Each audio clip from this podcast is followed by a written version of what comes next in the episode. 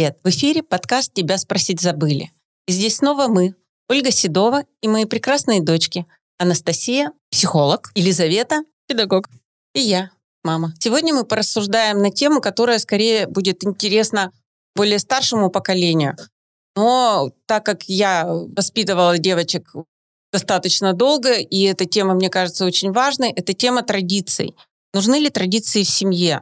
Для чего нашим детям и хорошо ли в семьях иметь традиции? И вообще давайте порассуждаем на эту тему, потому что она достаточно интересная. В нашей семье есть две традиции, которым больше уже 20 лет. Первая традиция – это мы каждый год в конце августа или в начале сентября Едем в Верхотурье всей семьей. Конечно, состав не одинаковый каждый год. Это и наши бабушки ездят, и э, дети ездят. Многие традиции существуют в семьях на протяжении многих лет, и когда приходит новое поколение, возникают вопросы, нужны ли эти традиции, надо ли их э, сохранять в прежнем виде и продолжать. И вот давайте на эту тему мы порассуждаем. Традиции — это чудесно, они по-другому называются ритуалы, и для чего они нужны? Они объединяют. То есть если у нас есть какие-то устоявшиеся действия, регулярные действия, у нас есть возможность в этих действиях проявлять себя и показывать свою заинтересованность. Поэтому если вы каждое утро встаете и совместно завтракаете, чудесно. Если вы вместе по пятницам готовите совместно ужины, классно. Именно в ритуалах, именно в традициях мы можем ощутить это единство. Я сейчас вспоминаю, как мы новогоднюю ночь, в последний Новый год вместе лепили пельмени. И это было так уютно и тепло. Это как раз про то, что мы не одни, про то, что мы можем с кем-то разделить нашу радость. И эта радость системная. То есть представляете, как просто для того, чтобы почувствовать какое-то единство, мы можем взять, реализовать эту традицию, и вот уже настроение и состояние меняется. Поэтому я абсолютно за. И более того, ритуалы и традиции просто необходимы в нашей обычной жизни нашей рутинной жизни. И если их нет, то стоит попридумывать. Это то, что нас возвращает когда-то в детство, когда-то просто в чувство и дает нам возможность вот ощущать, а не только существовать. А я эту тему начала еще и потому, что вот у нас одна из главных традиций, которой очень много лет. Первый раз мы поехали в Верхотурье, монастырь и по местам Симеона Верхотурского. Ну, это, может быть, так смешно звучит, мне было 23 года, это был 93 год. Нас просто пригласили в такое путешествие, это было на 1 мая. Сразу я хочу сказать, у нас бабушка экскурсовод, и это тоже имеет определенный вес в этих местах. То есть тут нет какой-то религиозной привязки, потому что нет, люди... вот как раз в 93-м году это была религиозная привязка, потому что она у нас работала тогда в гуманитарном лицее, и этот лицей пригласил как раз тогда было популярно вот царские дни и все такое, и пригласил епископа Родзянко из Америки, был такой известный епископ, у которого наши русские корни, который, ну, вообще чудесный, замечательный человек. И вот этот епископ приехал, и вместе с ним мы поехали туда, в Верхотуре. Мы, конечно, ни о чем, ни о каких церквях, ни о каких священниках, святых даже слыхом не слыхивали. 23-летний молодняк, что называется, просто поехал прокатиться. И Представляете, мы жили в монастыре.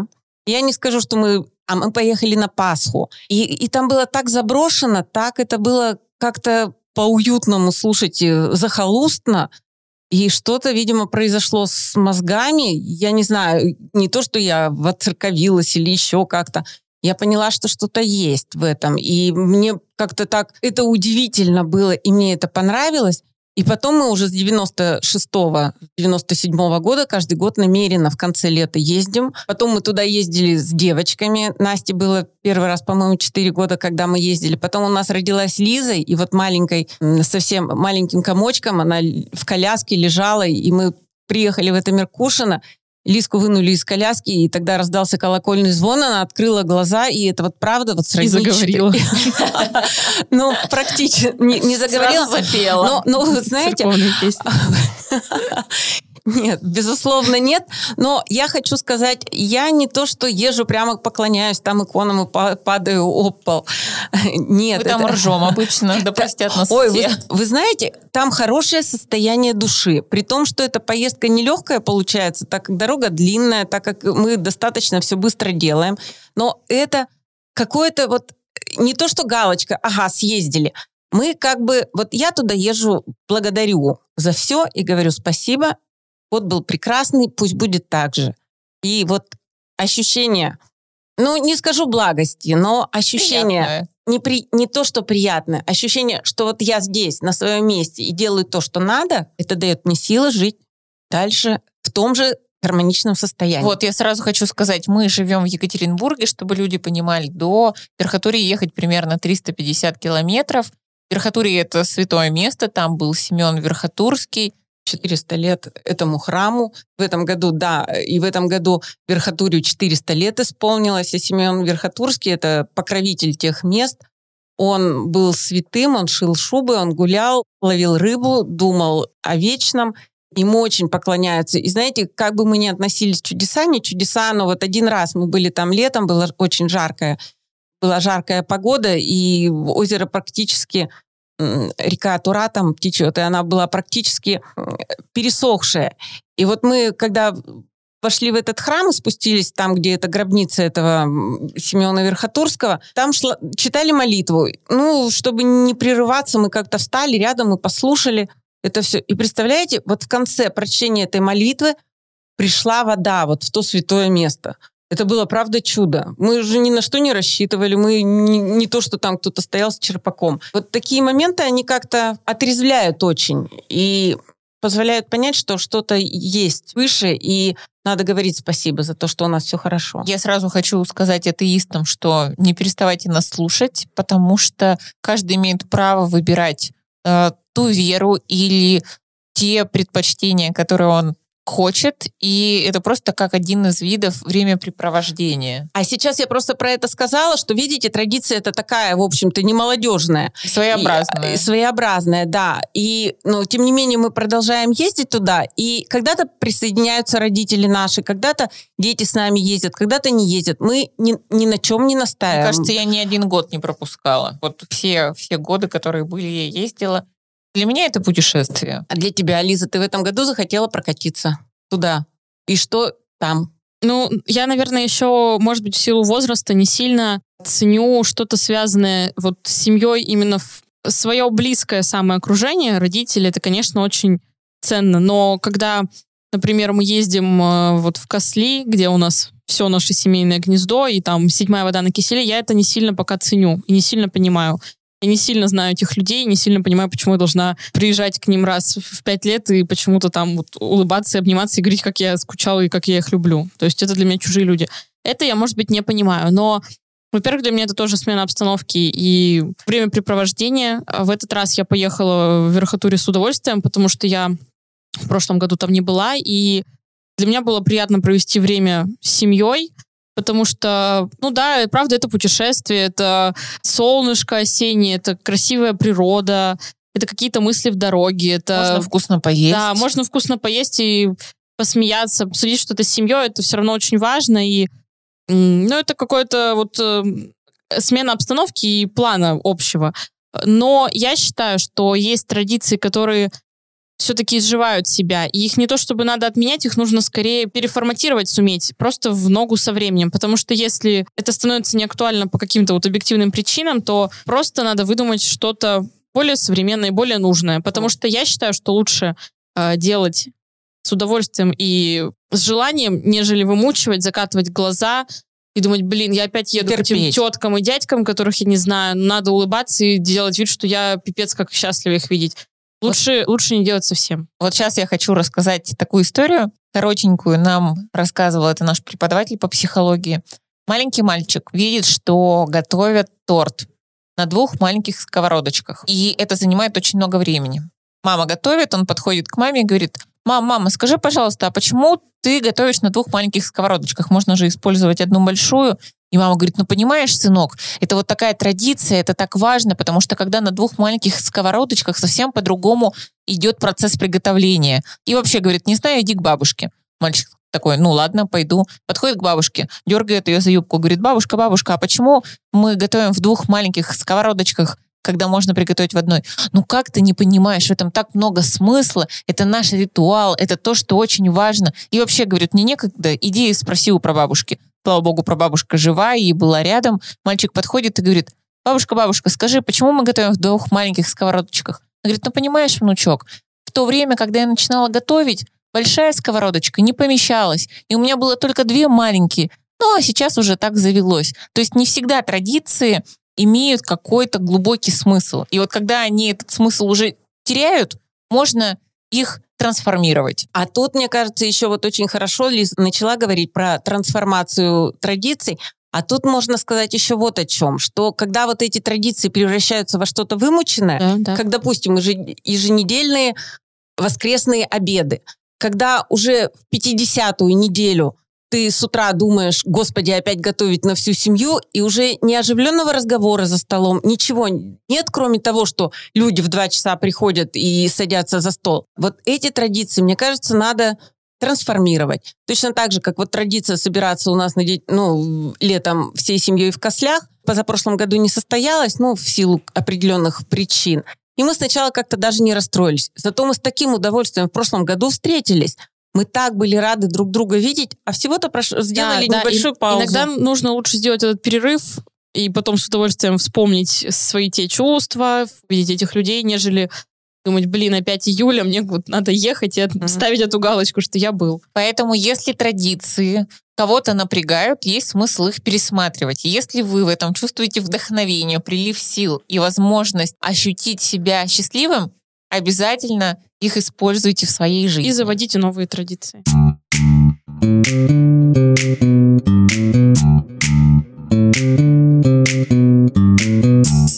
И я хочу сразу перейти к следующему вопросу про традиции. У нас традиции копать картошку.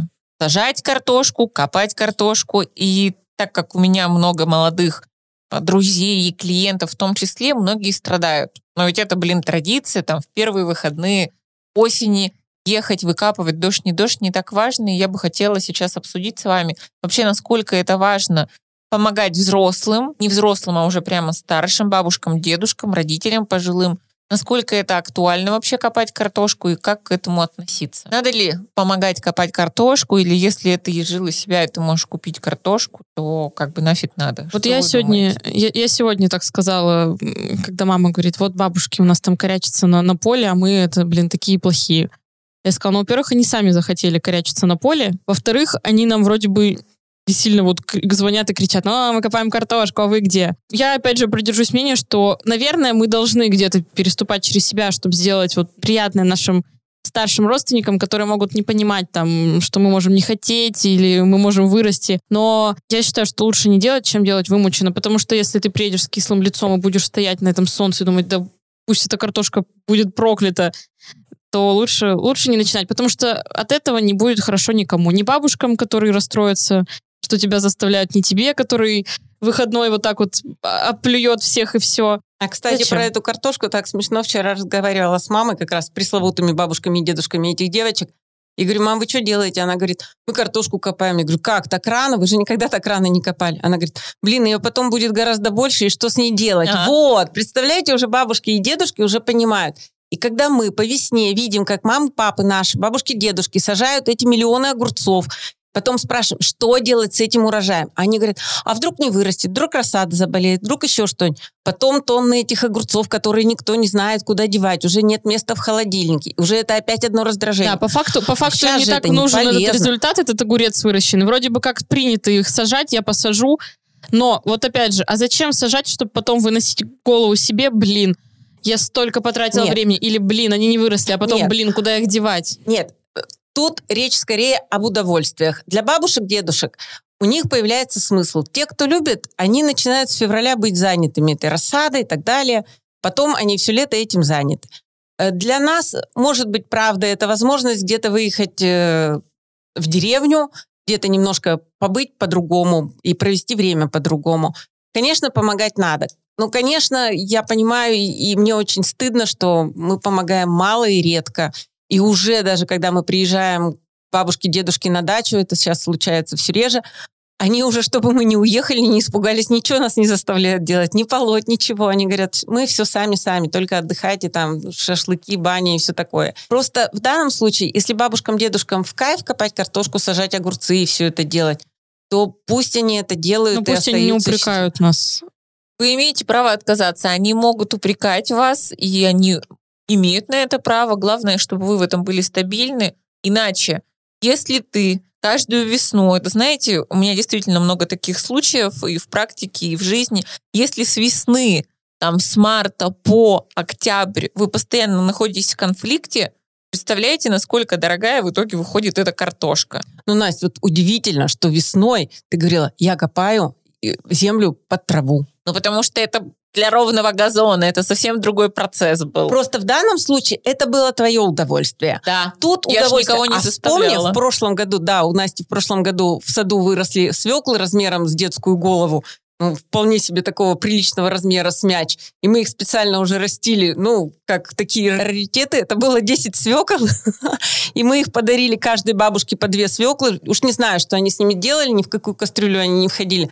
Ну, просто что вот у нас тоже есть урожай какой-то. А в этом году, в том году нам достался участок уже с посадками. В этом году мы оставили самые необходимые и вкусные, поэтому копали землю исключительно для своего удовольствия. Ну, и никого не заставляли это делать. Это самое важное. Но вы знаете, вот тоже, кстати, может быть, мы к этому еще не пришли. Хотя уже в этом году у меня на балконе, когда вот эта пандемия и все такое, особо ездить было некуда, я на балконе посадила цветы. Я до сих пор каждое утро выхожу и начинаю свой день с того, что я смотрю, то еще распустилось, полить, опрыскать, э, сорвать э, желтые листья. Точно так же моя мама говорит, ой, вот я не очень люблю копаться, но я, блин, хорошо потом себя чувствую. Вот это ваш ритуал. Вот, ну нет, я когда копалась, началась же тоже пандемия, как раз было это время, я между консультациями работала удаленно, шла и таким образом заземлялась. То есть мне в этом было комфортно. Муж купил удобную лопату, и я прямо кайфовала от процесса. Поэтому если вам тяжело, вы имеете право не помогать, да, где-то через конфликты, но для себя, для своего же блага и для своей безопасности.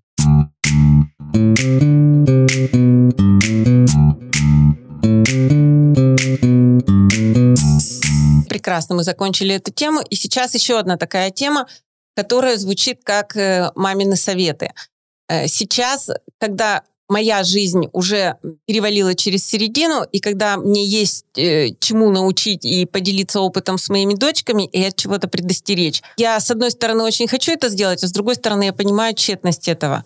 Так вот, мамины советы нужны или свои грабли дороже? Но в первую очередь мы не можем избавиться от маминых советов, потому что в любом случае каждый родитель нас любит и хочет нас от чего-то предостеречь, и тут нельзя сказать нет ни в коем случае, потому что многие советы бывают полезны, и это естественно. Другой вопрос в том, что когда вы вырастаете, вы имеете право просто слушать, кивать головой и делать по-своему. Какие-то моменты вы имеете право сказать спасибо, я справлюсь сам. То есть где-то можно останавливать. Это про ваши личные границы. И если вы с этим не справляетесь, и ваши родители садятся вам, а, присаживаются на уши, я скажу прямо так жестко, и говорят, как жить, тут вопрос именно о том, что это вы не отделились от семьи, и это придется делать вам, Потому что, мам, ну согласись, не всегда понятно, да, вот не всегда можно отследить, когда ты даешь совет или когда ты давишь, наверняка. Конечно, конечно. И, и вот вы тоже совершенно спокойно понимаете, что не потому, что я контролировать хочу всю ситуацию. Мне просто интересно про то, как э, как и что происходит в вашей жизни. И, конечно, когда вы говорите, вот точно так же, как вот я разговариваю со своей свекровью и рассказываю про нашу жизнь, она тут же включается и начинает свои варианты. И я, конечно, раздражаюсь, потому что, ну, нафига мне варианты, которых я сама все знаю, потому что мне ведь 50 лет, блин, я ведь тоже уже давно Пожила, живу, да. давно живу и знаю, что для меня лучше. Но это надо просто не воспринимать как совет. Не это, брать на свой Да, счет. Каждый да. человек говорит о себе. Да, это И- их мнение. Да, окей. если- А если систематически одно и то же толдычат? э, Есть то- волшебное слово «ладно». Я уже рассказывала, да, про него? Ладно, окей. Мы Многое уже забываем. Сойдет на нет. Я Ладно. Я считаю, что э, жить нужно все-таки своей головой, но ну, как бы это не было, может быть, эм, как бы тяжело не было понять э, это в моменте, что, блин, что они лезут со своими советами, но зачастую эти советы, правда, очень дельные. Знаете, А что еще- хуже? А еще скажите, очень бесит, когда вот мама говорила, ты сказала вот из чувства противоречия, э, нет, сделала не так, а оказалось так же. И ты вот Я как, же при- и ты как представляешь, что мама встанет и скажет, а я же говорила. И от этого кажется, что вообще сдохнуть У охота. меня такое редко бывает. Поэтому мамы, конечно, дают советы, и, конечно, рты им закрыть невозможно. И, конечно, если 20 лет мамы говорили, как, куда и зачем идти, сегодня очень трудно э, понять, что твои девочки взрослые и все знают лучше. Но Друзья. это не значит, что родители должны заткнуться, а Да мы нет, должны друзья, это заткнуть вопрос- уши и кричать «я Нет, не нет, слушаю». это вопрос уже нашей сознательности, то есть насколько мы выносим. Нам всегда будут давать советы, не родители так на работе, не на работе так друзья, и в итоге, насколько вы стабильны сами по себе. И вы имеете право сказать, окей, спасибо, я подумаю, или я приму решение сам. Но советы ведь правда бывают полезными.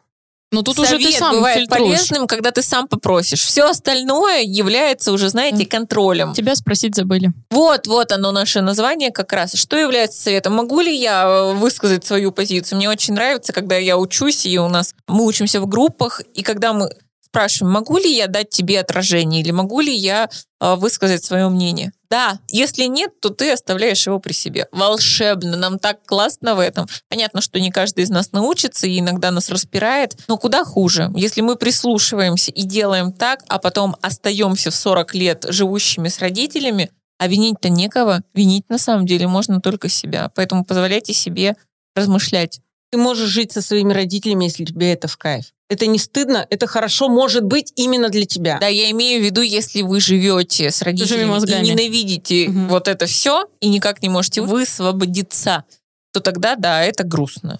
Девочки, ну в этом я могу сделать, знаете, какой вывод?